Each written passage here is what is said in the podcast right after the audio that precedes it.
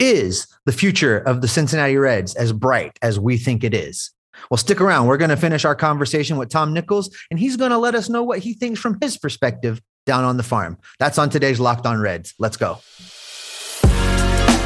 You are Locked On Reds, your daily Cincinnati Reds podcast, part of the Locked On Podcast Network, your team every day.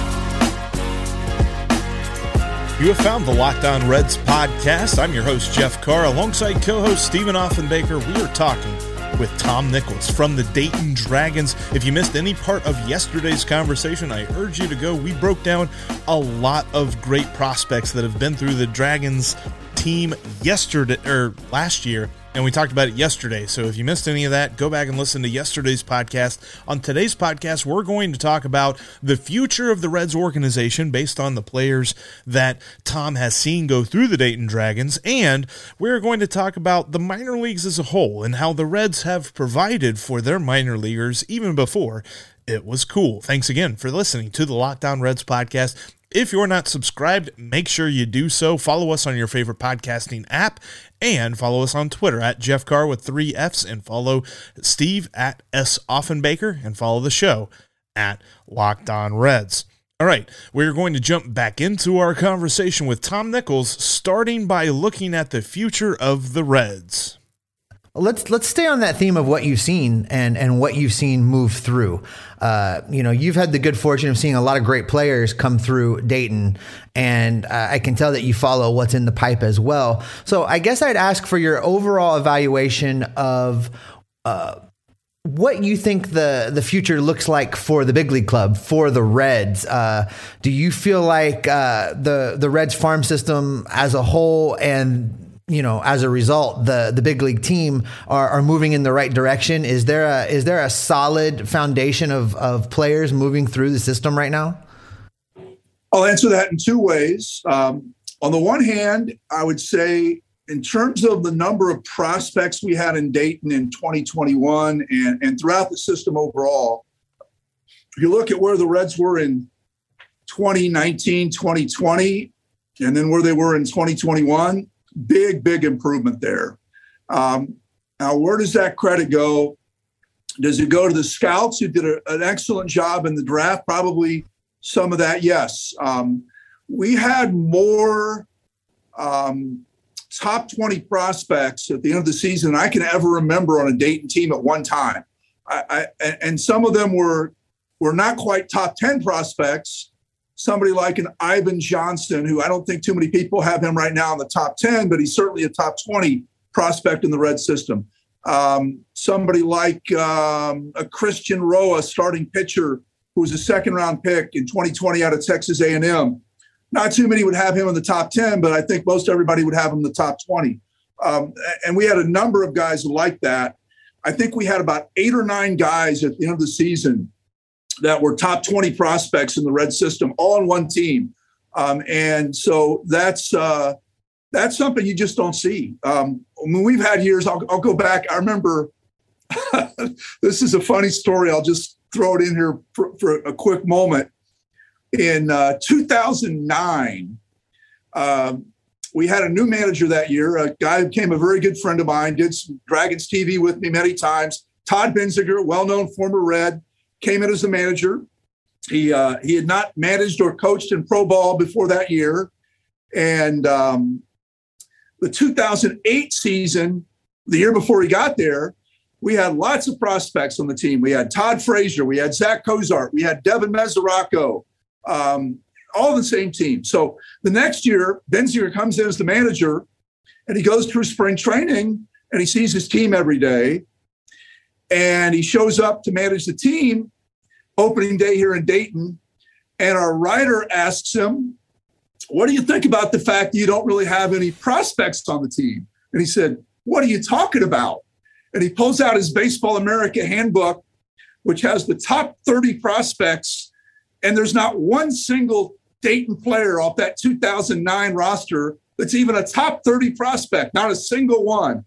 And he shows Benzinger that. And I still to this day can see the look on Todd's face because that was news to him. He had absolutely no idea that his team and his roster was made up of a lot of guys that no one really saw as prospects. That's the way it can work some years. So that year we had none. Um, and, and, if I remember correctly, we did eventually, as the year went on, have a couple of guys come in and join us that got the big leagues because we've had big leaguers off every Dayton team, future big leaguers.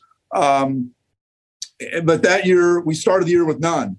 Um, and uh, so we had a lot last year. So that, that was a big upgrade for us in terms of the number of prospects.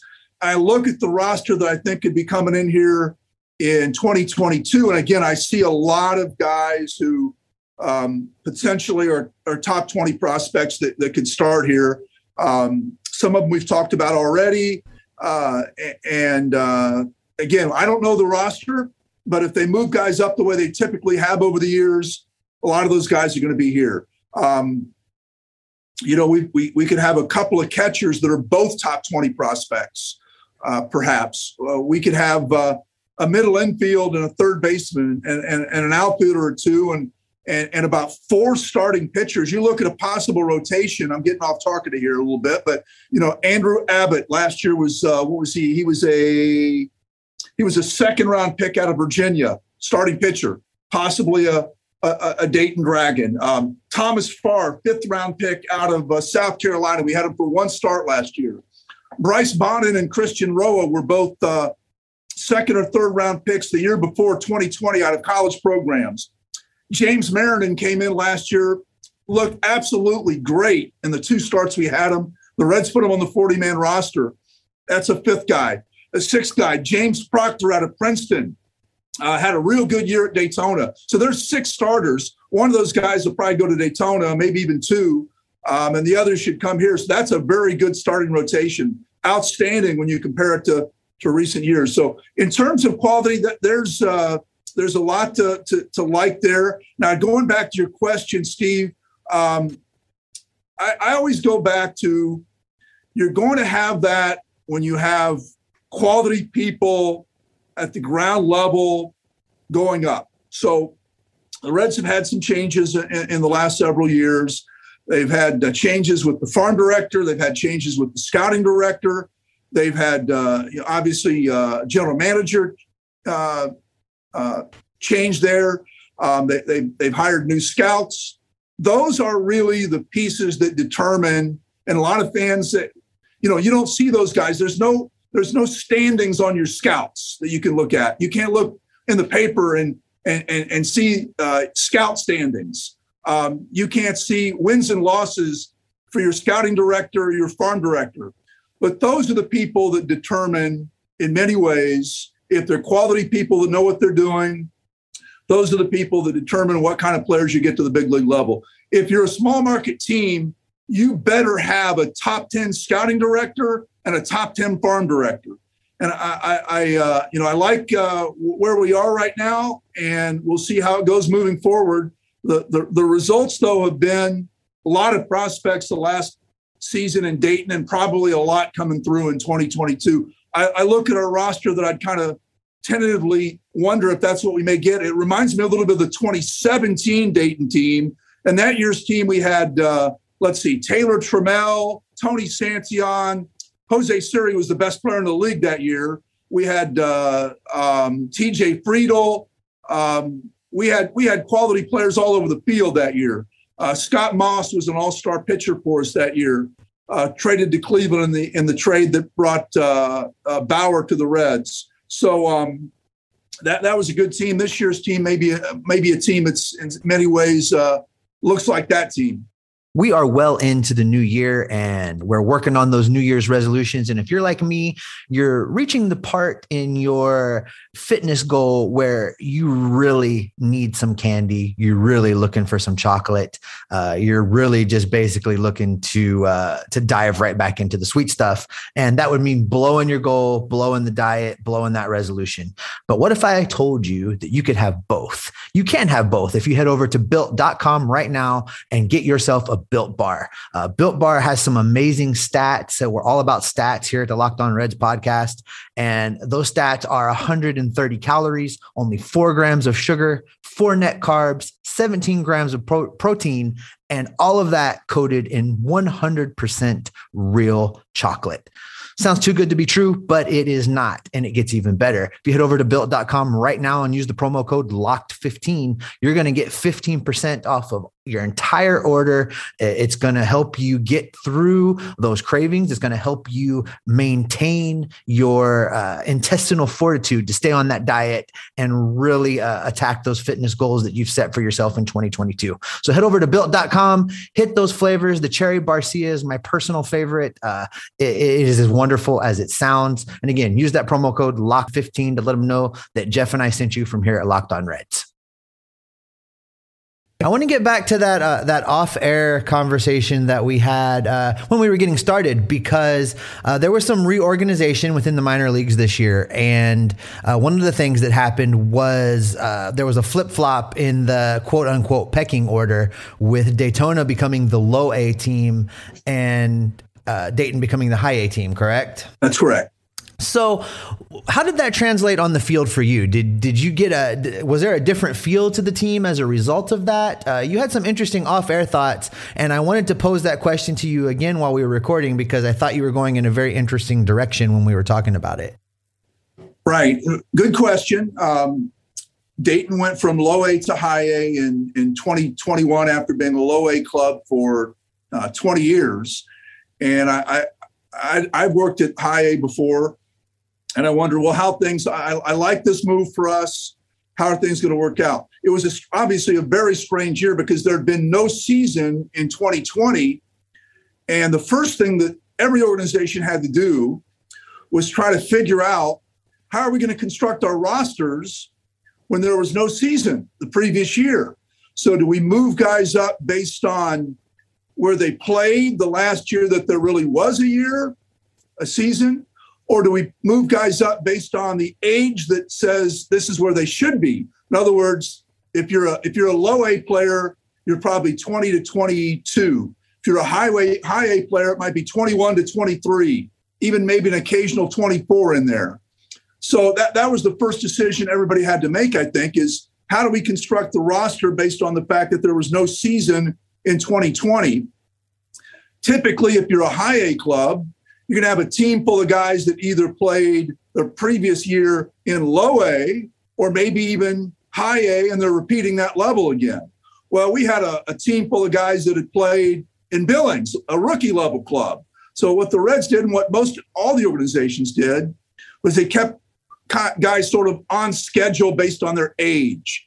So really, you look at our roster, we had guys like Quin Cotton, who had been in uh, Billings. We had Eric Yang, our catcher, had been in Billings. We we had a number of uh, everyday guys who had moved from rookie level and skipped over low A and, and, and played at the high A level. So for me, the order was the same in terms of rookie, low A, high A, double A, triple A.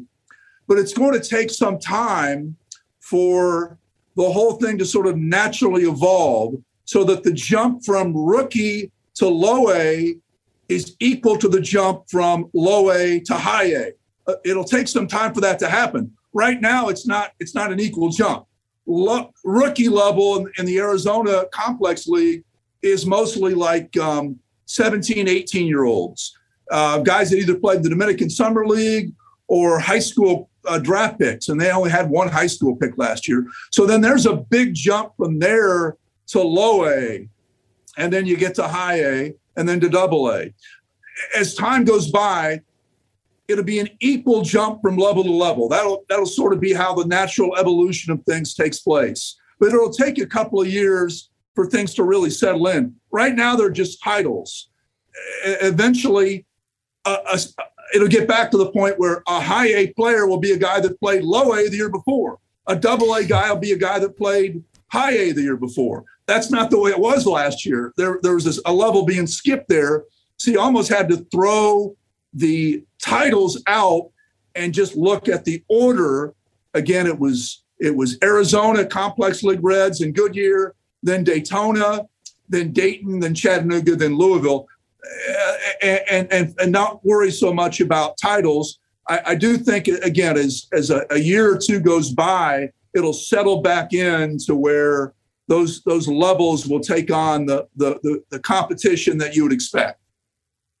So we had guys again. We had um, a lot of guys that had not played low A ball in our club, and and uh, so it, it, was probably um, somebody mentioned to me at one point that um, that Daytona was like Billings uh, and and that because that their guys had played uh, that that was the natural jump to Daytona, and you know you had no extended spring situation there, so it was a uh, an interesting year to say the least. And I do think give it another year or so, eventually, what I expect might happen is that because it's such a because you've eliminated Greenville and Billings what I think you'll see happen eventually is every organization, all 30, will have two complex level clubs, a higher and a lower.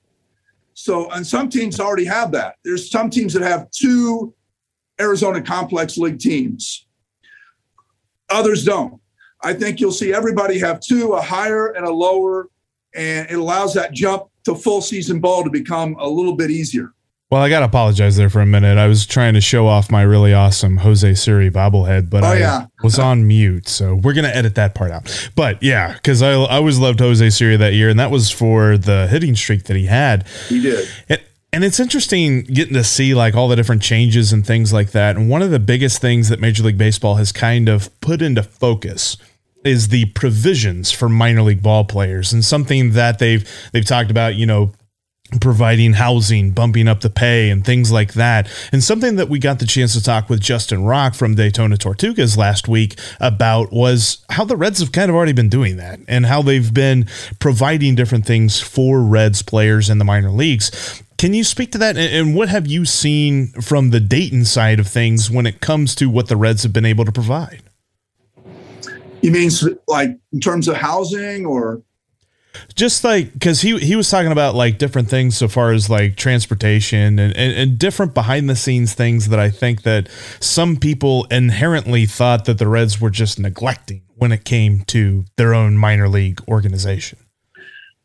Well, I, am not too sure about most of that. Um, you know, I've been in this for uh, a long time. I started calling games in 1988, so you know, things have really changed a lot as the years have gone by, and, and for the most part, um, in most areas, they've improved dramatically um, as the years have gone by, and and, and uh, um, that would include things like the quality of the hotels that we stay in, um, and uh, the transportation. Uh, most of those things have really, really improved. In this past year, I think because of some of the new standards that were put in place um, there was a, a, big, maybe the biggest jump ever because you know you saw teams traveling with two or three buses instead of one, and I can tell you that's a big difference uh, when you've got when you've got thirty ball players, four coaches, um, a couple of uh, broadcasters, maybe. Um, the trainer, the strength and conditioning guy, the video guy, maybe a clubhouse manager, all crammed onto one bus. it's uh, it, it's a crowded situation, and, and, I was glad to see that they made that that jump to to multiple buses, and uh, um, I think that's a good thing for the players going forward. We're going to finish up our chat with Tom Nichols here in just a moment. Before we do, though, I want to tell you about betonline.ag. Betonline.ag is the only online sportsbook that I trust, and you can too. They want to wish everybody a happy betting new year as we are getting into the NFL playoffs, and you can bet on the NBA and NCAA basketball, as well as the NHL, UFC, and boxing. Plus, you can play your favorite Vegas casino games right there at betonline.ag. Head on over there today to their brand newly updated desktop or mobile website and set up your profile with the promo code locked on. You'll get a 50% welcome bonus just for typing that promo code in and start your bankroll off in the right direction before you even place your first wager. That's betonline.ag and set up your profile with the promo code locked on to take advantage of their 50% welcome bonus. BetOnline.ag is where the game starts. We're going to finish up our conversation with Tom Nichols from the Dayton Dragons. He's got an interesting point about the nutrition of minor league ball players and how that has evolved over these last couple of years. You know, the, the a lot of the fans don't really, I think, know that, and we get this question a lot. Is you know the players are not employees of the Dayton Dragons. Uh, they're, they're Reds employees, are under contract with the Reds we kind of try to stay out of uh, the personal. We're, we try to be helpful and supportive, but we don't get involved too much in uh, in things between employee and employer there. So we uh, we stay out of that. And I, I honestly, honestly, Jeffrey, I don't I don't like to talk too much about it because I, am a I'm a third party to all of that, and I, I um, so, I mean, specifically, if you've got something, I, would be happy to answer. But uh, just generalizing, uh, you know, I don't have any complaints with any of the things that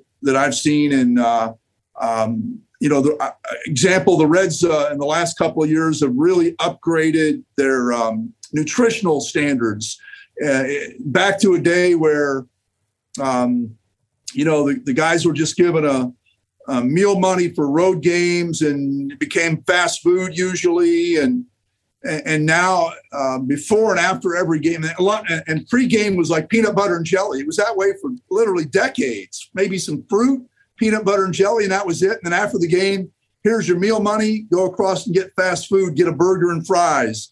And now um, pre-game and post-game the players are provided with a nutritious meal with uh, an entree and sides and um, and there's just so much more effort put into the the overall development of the player uh, physically mentally all that stuff. And and that's again that's a good thing that's that's taken place over time. The reds uh, added the, that maybe i think about 2018 somewhere in that range. And, and so they've, they've continued to build on that they've got a, a, a nutritional expert that comes in uh, and make sure the players know uh, the best uh, um, policies to follow.